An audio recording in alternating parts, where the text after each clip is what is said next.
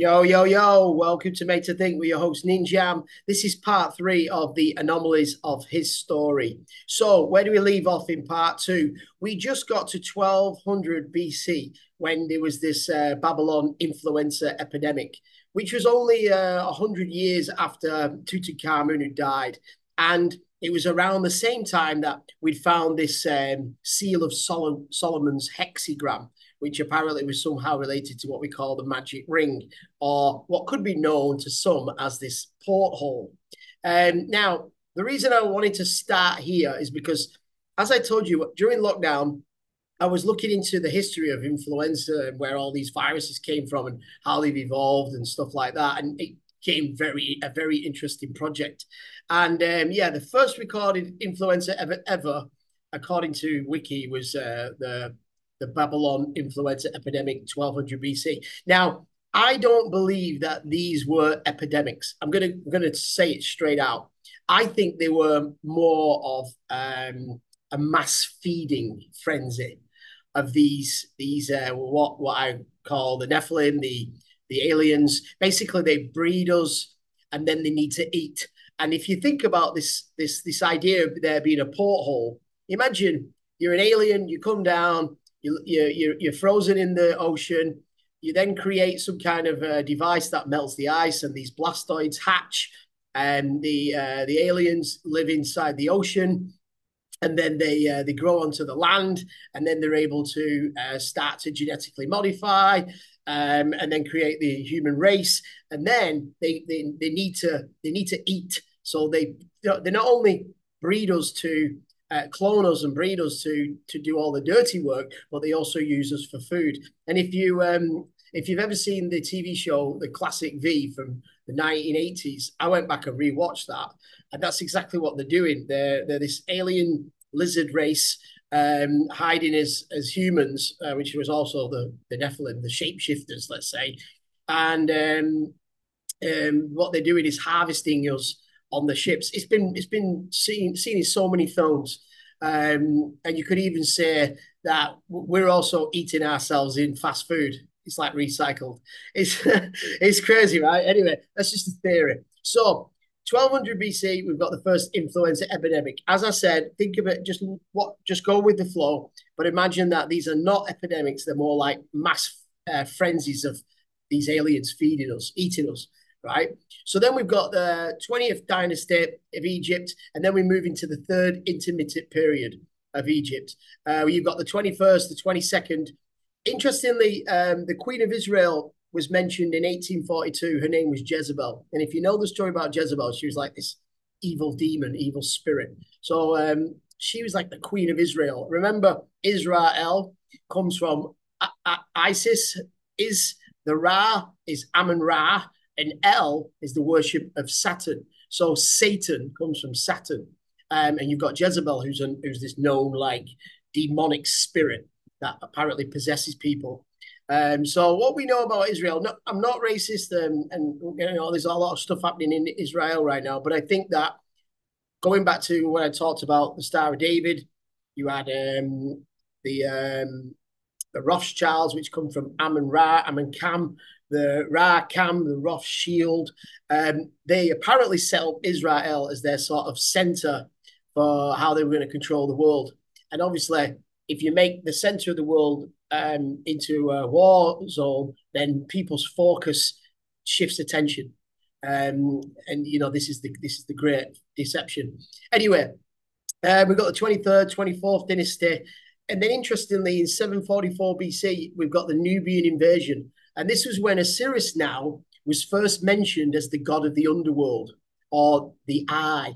So if um, if his brother Set has took him out of the golden era and now Set's created the dark era, this is the cycle that we're now living in.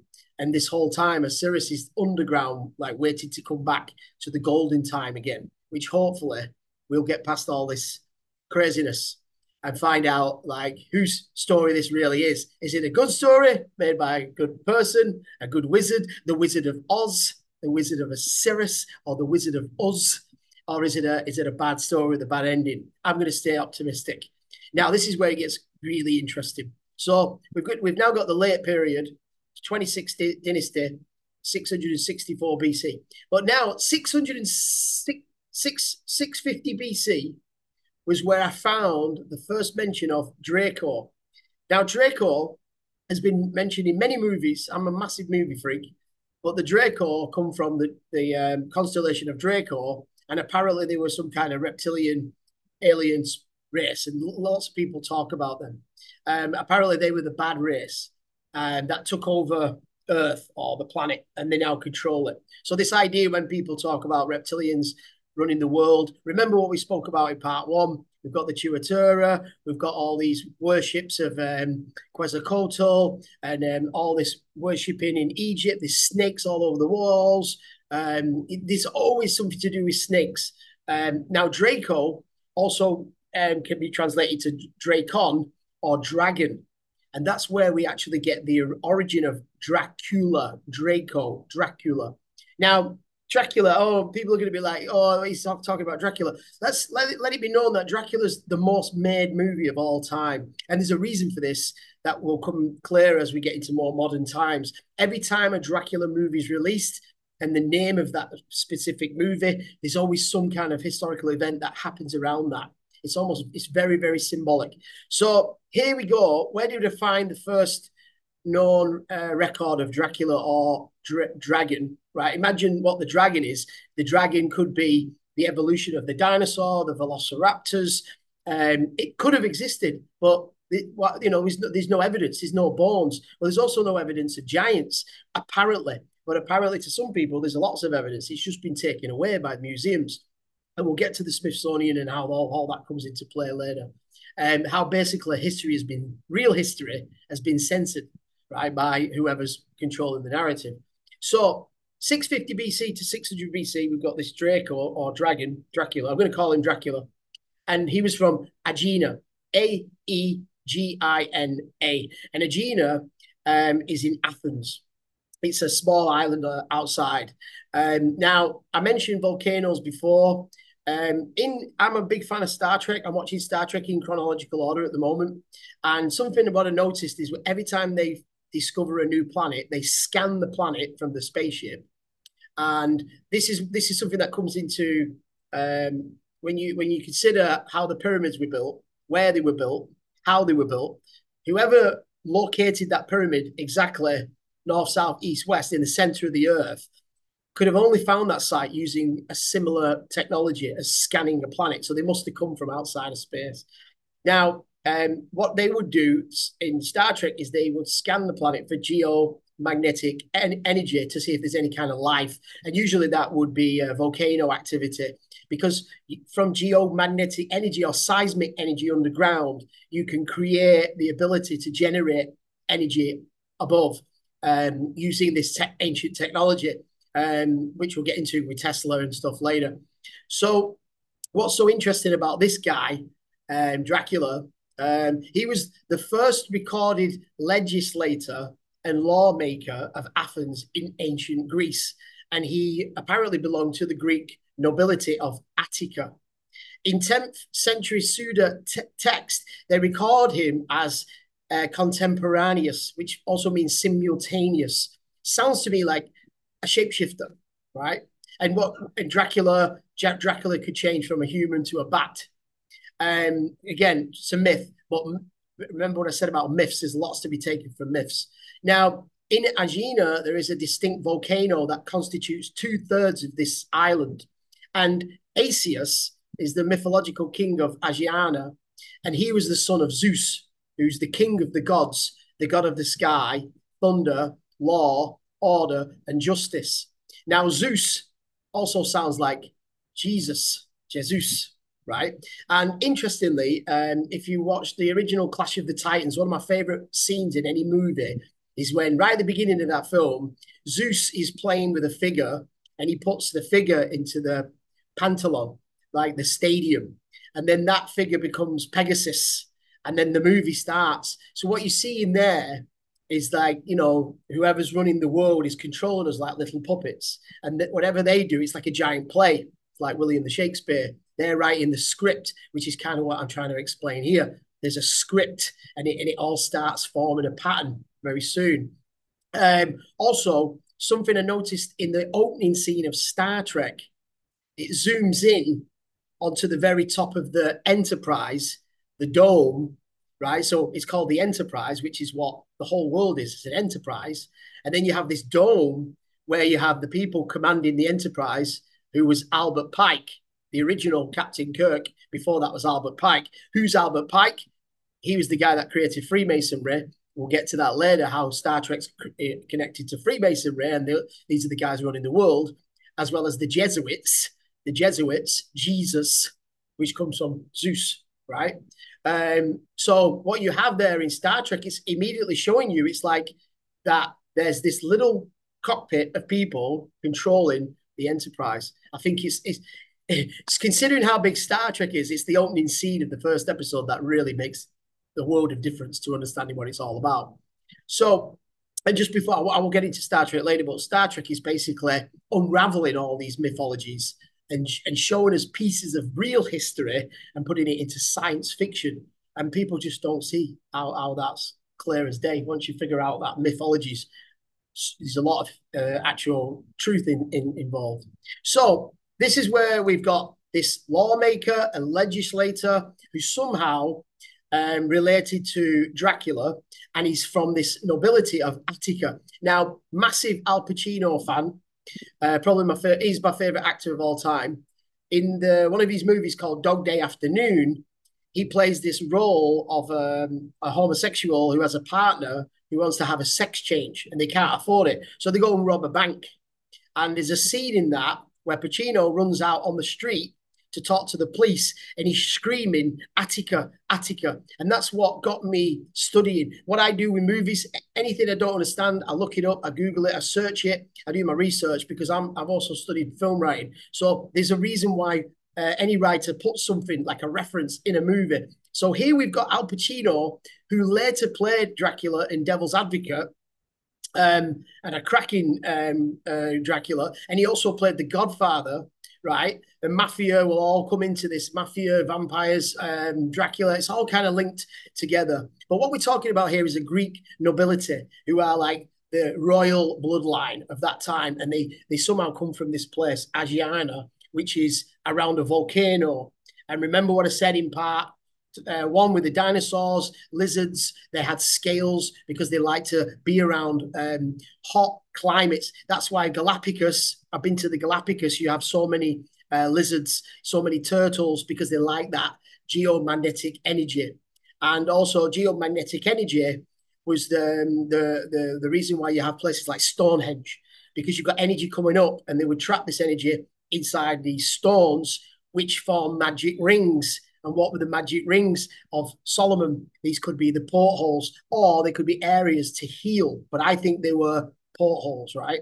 So imagine again, go back to that story. Let me quickly remind you: we've got these blastoids coming down. We've got these aliens embedded in ice, all in the movies. If you watch them in chronological order, uh, Predator aliens in the Predator films, you've got them wandering around uh, pyramids and they're they're eating people, you know, and ultimately you've got the alien versus the Predator, which becomes like us, the man, versus its creator. Once we figure out who's made us, um, so um, let's focus now again on this person. What I've found there is what we call the first recorded lawyer. Right? Remember what does Al Pacino play in Devil's Advocate? He plays a lawyer who's also Dracula right?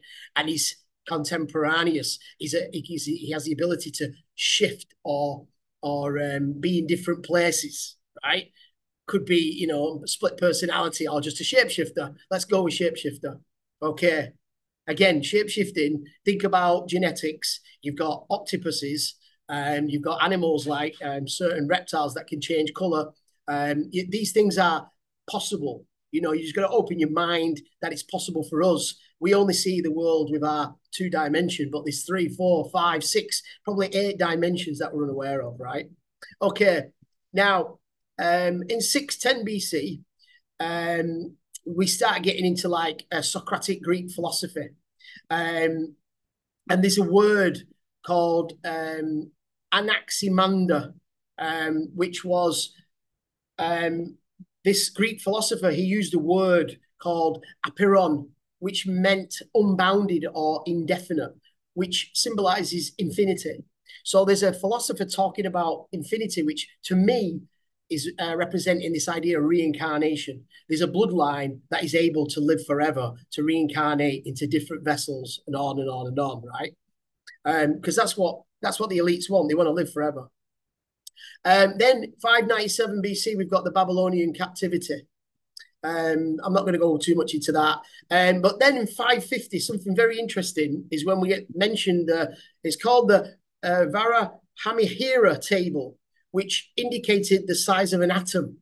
And um, it was uh, the mathematical figure is fairly comparable with the actual size of the hydrogen atom. So this Vala Hamira Hira table, um, something in Indian text, um, already has the ability to understand atoms. And I think that's where the name Adam came from, uh, the atom, the beginning. So once you understand DNA, you understand the uh, uh, atomic structure and all this thing. When you watch Star Trek, it's it might not be that far fetched. They're already now talking about the ability to um, to um, send things like what do you call it? Um, um, morphosize. Um, I forgot the word in, in Star Trek. Um, beam me up, right?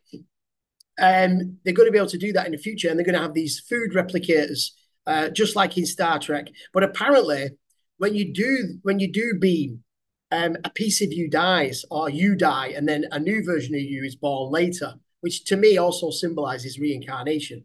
It's kind of strange. I forgot the bloody word now. It's in my head. All right. Anyway, um, next up, we've got the end of the Babylon Empire, 539.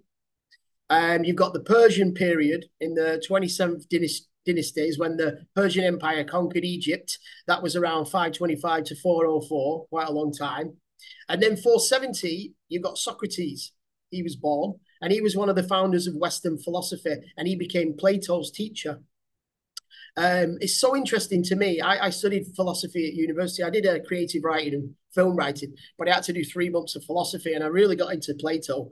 And you know, so much of his writing, we'll get into a little bit of it in a second. How how he knew so much about Atlantis, and how they knew so much about astronomy. It's like to me, this is all downloaded knowledge from previous lives. It can only be that, right? Now, 450, something interesting. There's something called the Brooklyn Papyrus. Papyrus, and it's a manuscript that is now kept at the Brooklyn Museum, and it's a collection of two parts. Uh, the first part systematically describing different kinds of snakes, and the second describes different treatments for snake, scorpion, or spider bites. And for some reason, it's it's on display. It's a manuscript from 450 BC, and it, they they spent a lot of time researching snake bites. Now, why did this catch my attention? One, because if you this is kind of out there, but it makes sense to me. If you wanted to genetically modify a snake to a human, let's say, shapeshift, then and, and, and while you're in your snake form or reptilian form, you would have these poisonous sacs. If if I was to shapeshift into a human and I still had those poisonous sacs, like tonsils, for example, um, then maybe I'd kill myself once I'd done my shapeshift. So I'd have to understand how to treat the genetic structure of the poison so that I don't kill myself once I metamorphosize. Just a just a thought. Okay. Oh, it could just be a book about how to treat snakes, right? Interesting.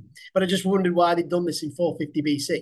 Anyway, 432, we've got the first mention of uh, Dionysus, who is a Greek tyrant. And Dionysus um, actually also means Diana. We've got Queen Diana. Going back to uh, V, uh, the V series, the, the great queen in that, the reptilian queen is also called Diana. We've got Princess Diana, who was um, sacrificed ritually.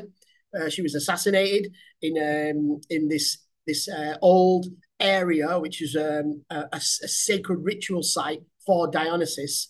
And Dionysus sounds very much like Dinosaurus. So I think this is um, again, it's this reptilian bloodline that's been passed down. Um, and then 430, we have the new plague of Athens. And this was the earliest recorded pandemic which happened during the Peloponnesian War. Um, apparently, after the disease passed um, through Libya, Ethiopia, and Egypt, it then crossed the Athenian walls, where the Spartans laid siege, and as much as two thirds of this population died. Now, the symptoms included fever, thirst, bloody throat, a bloody throat, which means somebody's been slashed or cut. Again, similar to the Dracula thing, right? Remember, I said that I don't believe these are viruses, they are um, massive exodus massacres where these these vampires, this bloodline, these uh, di- terrible dinosaurs are killing the humans for for blood. Um, what we call like the great feasts of today. We, we actually celebrate these great feasts, the feast of St. Peter, blah, blah, blah. Um, so we had uh, symptoms fever, thirst, bloody throat, and tongue, red skin, and les- lesions. Lesions. Now, lesions could also be something to do with this shape shifting, genetic uh, modification.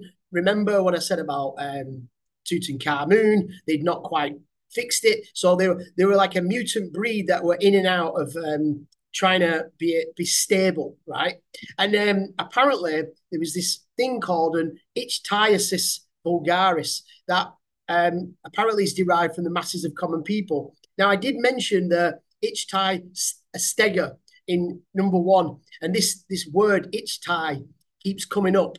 So we're we're talking here about, for me, this is the royal alien bloodline, and they are now um, the Spartans, and they are this barbaric, um, almost like the cannibals. They're eating people, and they're they're uh, they're masking it as some kind of giant plague. How how um, I, how perfect is that in history to just blame it on these viruses, right? And we'll get as you, as we progress in this, you'll start to see this method in madness. Um, and apparently, then this became this. Uh, there was hundred thousand people died in this plague, so that's a hundred thousand massacred, and then that was suspected to have been some kind of typhoid fever, um, and they blamed it on uh, hand washing being less frequent. Now, um, again, you know, every time there's a virus, we've got to be super clean. We've got to wear masks to me, if I was a, if we were if there was an alien race actually walking amongst us and they was getting sick from our um our filth filthy habits now by us washing our hands and staying clean they get less chance to be infected think of it like that all right so they're telling people if you don't wash your hands you're you're going to die it's like washing a pig or washing an animal before you before you eat it you make sure you clean it then you cook it and then you eat it right? So we're we're keeping ourselves nice and fresh for these vampires. Interesting. Now, Plato is born, and Plato was born in Aegina, the same place as these uh, this nobility. So again, a guy who's got great knowledge, all these books that he wrote, some he mentioned Atlantis. He's obviously from a royal bloodline, um, possibly amphibious, um, maybe being able to shapeshift. If you could shapeshift from a human to an animal, imagine the wisdom you would bring back to to to uh, humanity by writing books how you experience what it's like to be a, a, dolphin apparently dolphins by the way were the ancestors of the Atlant- atlanteans. That's why they're so intelligent. Um okay then 412 we've got uh, greece in, they've got the roman republic influenza. So not so long after this you know 650 we're talking 200 years now this this this dracula guy's popped up and um, he's growing his like Spartans, and then suddenly more and more these outbreaks keep happening, right? Uh, as civilization grows, they get eaten. The same like in any in wildlife, things will get eaten until they disappear. And then um, we have 400 BC. We have a mention of the Mahabharata, which describes nuclear or atomic weapons or a historical battle of the skies. It was an ancient Indian Sanskrit text. I've kind of skipped the whole Indian thing. Um, not it's just too too much detail. But th- this is a major point here that this book, the Mahabharata, is mentioning about a nuclear or atomic war that happened in a battle of the skies. And if you go to Egypt and you look around, it's it's just you know, the idea of them being tombs, it's bullshit. If you look at the pyramids properly in all different sites, you'll notice that they're bulging out. It's almost like uh, something's gone off inside and created like a snowball effect, and they've blown, the pyramids are blown from the outside. But if you look at how damaged some of the temples are, um, it's obvious that some some it looks like something from a sci-fi film. Ships have come down and just blown the shit out of it. And if you look under the soil in certain areas, under the sand, you'll find particles of glass, which can only occur from high temperatures, especially atomic. Um, it's that's the whole story, but that's true. Okay, and then we're now moving into the 28th dynasty. So many dynasties in Egypt. You know, people just think about Ramesses and, and Tutankhamun. There's lords and there's lots of happened. And then Socrates um, Socrates dies, who was Plato's father, uh, Plato's teacher. And then um, this is where it starts getting interesting. Every time somebody of, of, of massive influence, in, in, influence in the world dies, usually somebody else of influence uh, comes along a few years later. So Socrates dies in 399, and then Aristotle is born in 384. He became Plato's student. So it's almost like they're keeping the esoteric knowledge in, in the house, right? Perfect.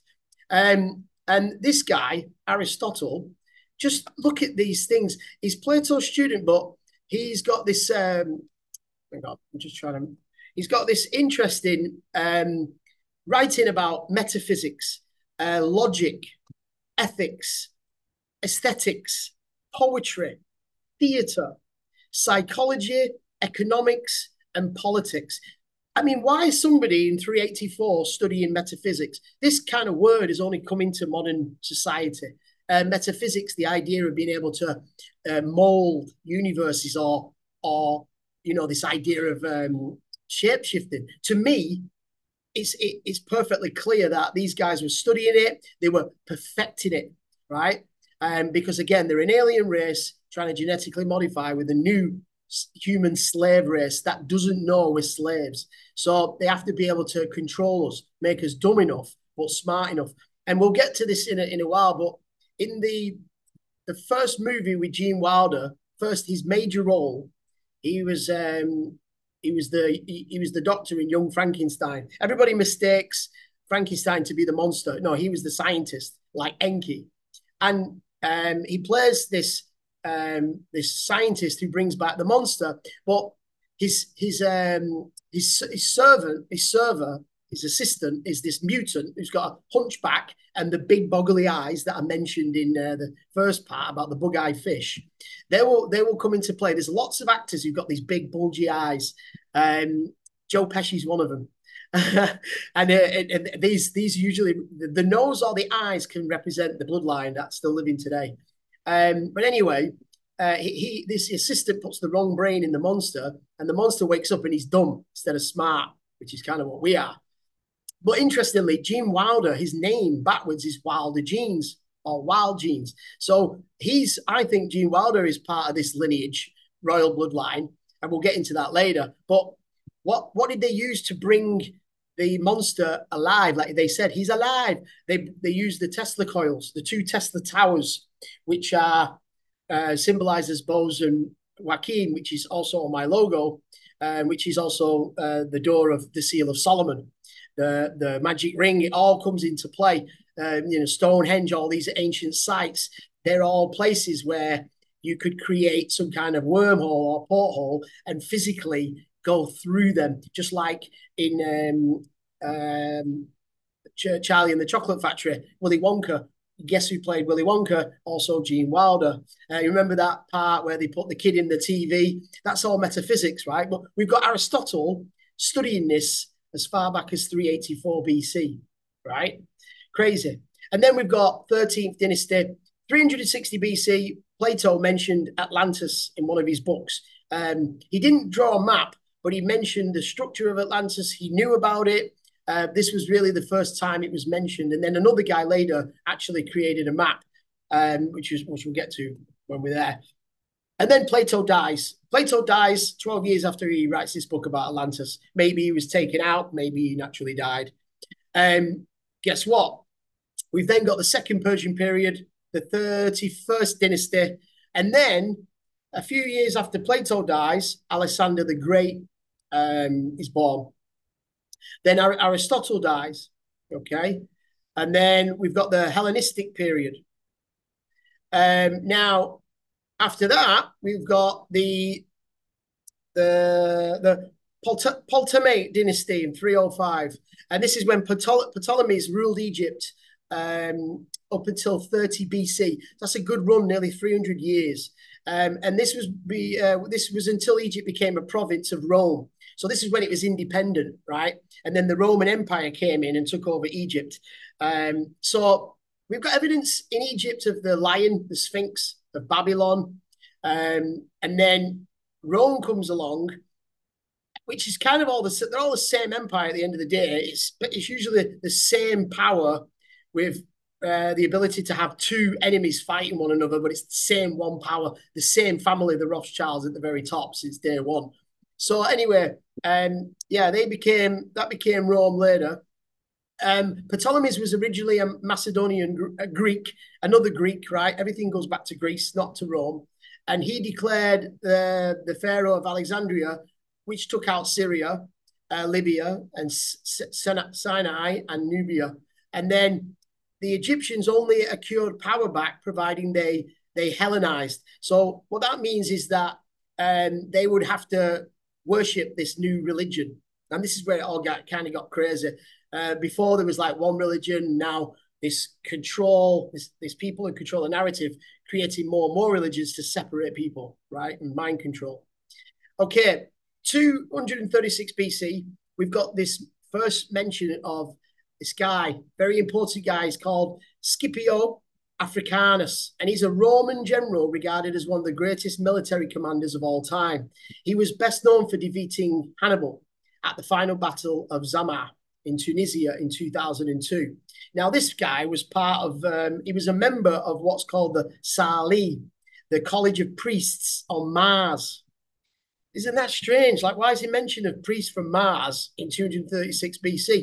But he's a mention of the Salii, and that to me also sounds like Salim, Salem, uh, Salem's Lot. We'll get to that also later. I'll bring all that up.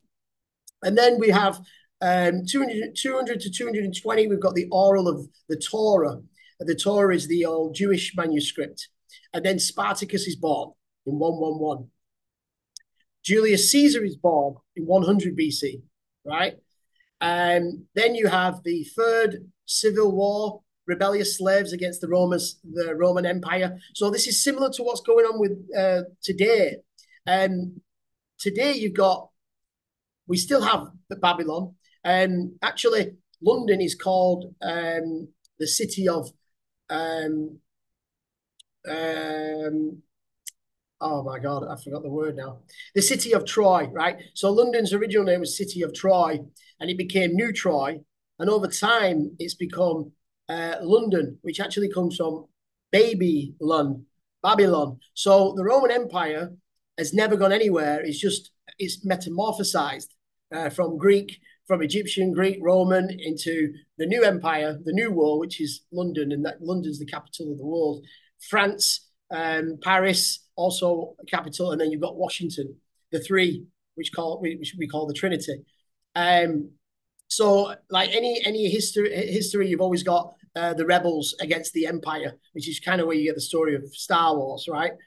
Um, and then We've got um, I'm gonna you've got all the gladiator era around 72. Spartacus dies, Julius Caesar died in 44 BC. Something interesting about all these people who are in power, like Tutankhamun, Alexander the Great, Julius Caesar, they, they're all assassinated pretty young.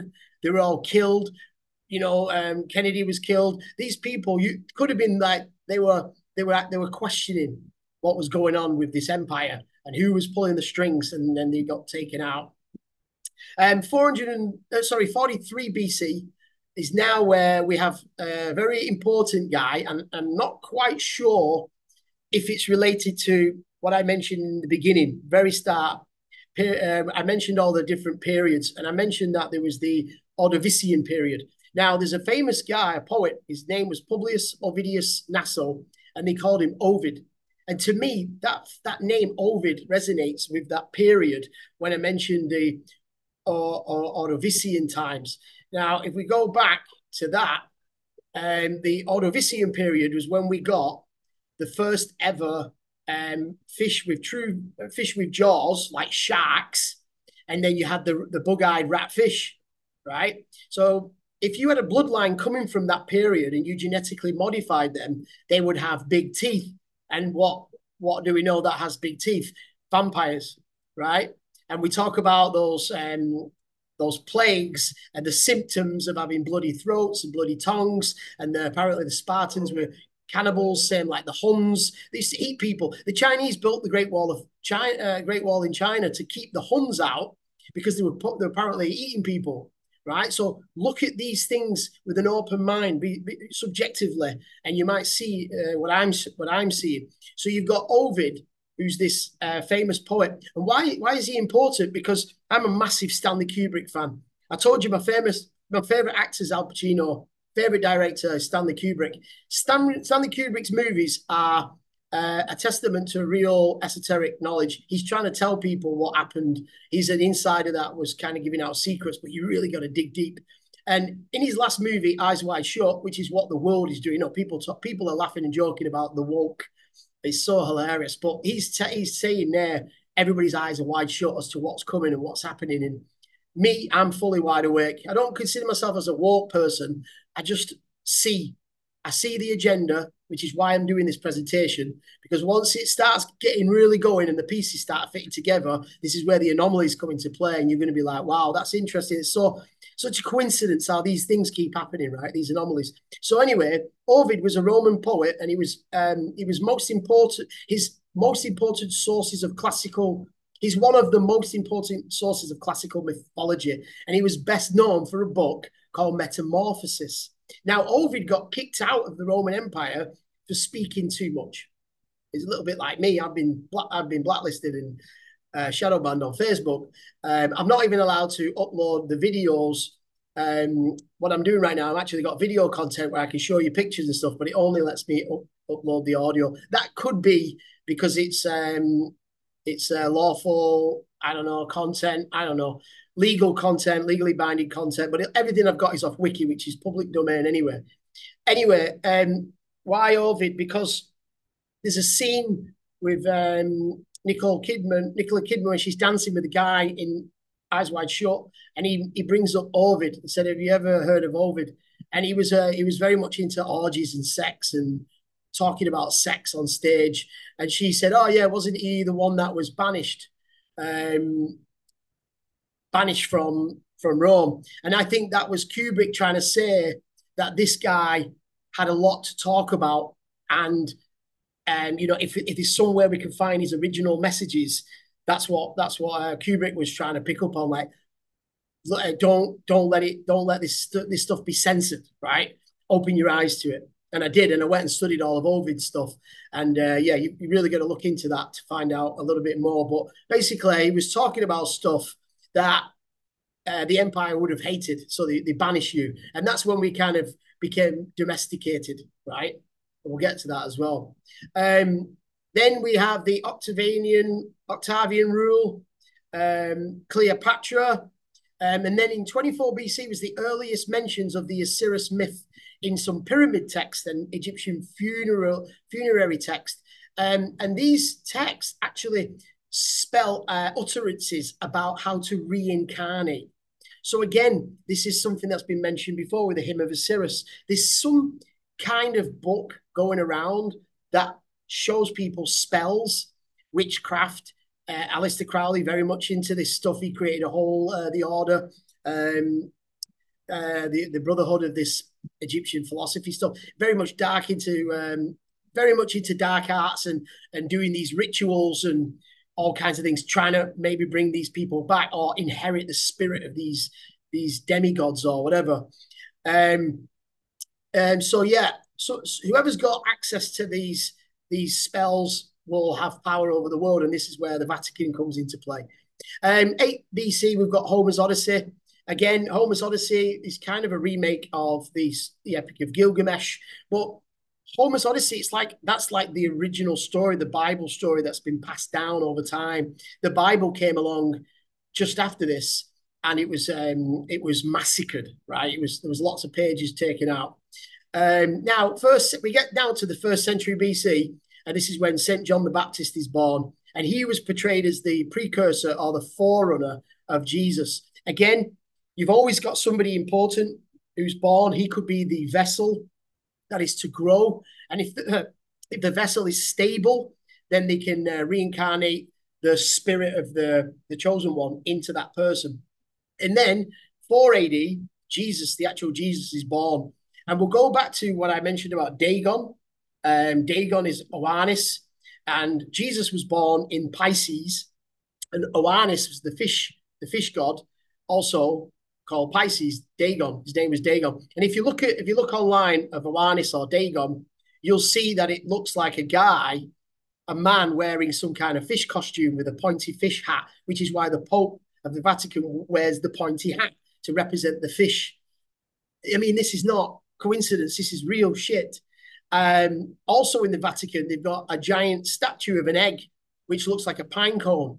Apparently, this is to represent the what I told you about the Ishtar, the egg, or maybe the blastoid, the original eggs that fell from Earth that got trapped in the water that then grew it grew into this um, ancient species, right? And they've been taking like you look at the story Jurassic Park. What did they do in that? They took the DNA of a dinosaur and brought the dinosaurs back. This is the same fucking story, basically. They're bringing back these ancient um, reptiles with like very strong features, like especially big teeth, like big fangs, the ability the ability to tear predators apart, but you can put them into a human form like shapeshift. So you've got anyway picture of a Oannes, a fish god. You've got like it looks like a man with legs wearing a fish costume, which to me symbolizes amphibious species, which could go, go all the way back to what I said before about Atlantis, about these creatures that could live underwater.